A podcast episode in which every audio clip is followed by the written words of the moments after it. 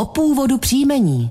Pakliže jste nám napsali na známou adresu původ příjmení zavináč rozhlas.cz, tak možná teď už netrpělivě čekáte, zdali právě na váš dotaz dnes přijde. No, možná by na to mohl odpovědět Mirek Vaňura. Ale určitě odpoví Iva Bendová. A moc ráda. Tady je ten dnešní první. Dobrý den. Zajímalo by mě německé příjmení. Kaffel a Wenzenkircher. Moc děkuji, Anna Nová. Tak forma Kaffel vznikla patrně z Kapfer a to je dozorce.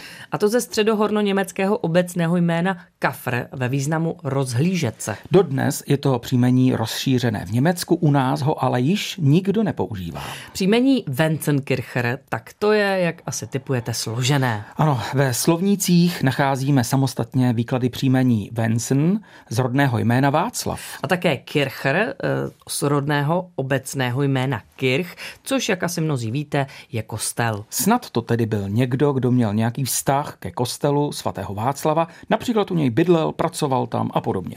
Je to příjmení velmi vzácné, které u nás už dnes nikdo nepoužívá, no a v Rakousku žije posledních šest jeho nositelů, si představ. Ano, i další dotaz nám přišel na e-mailovou adresu, já ji teď tedy zopakuji, původ příjmení zavináč rozhlas.cz. Už to říkáš, jak když byčem mrská. Tak jdeme na ten dotaz. Dobrý den, prosím o výklad příjmení z židovských matrik, na která jsem narazil.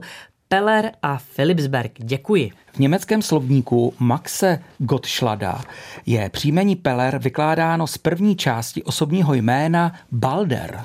Josef Beneš ho naproti tomu vykládal z místního jména obce Bělá, anebo také německých obcí Pela či Pol v Rakousku, po případě také Bélen ve Westfalsku. V České republice dnes používá příjmení Peller, Pellerová 92 osob.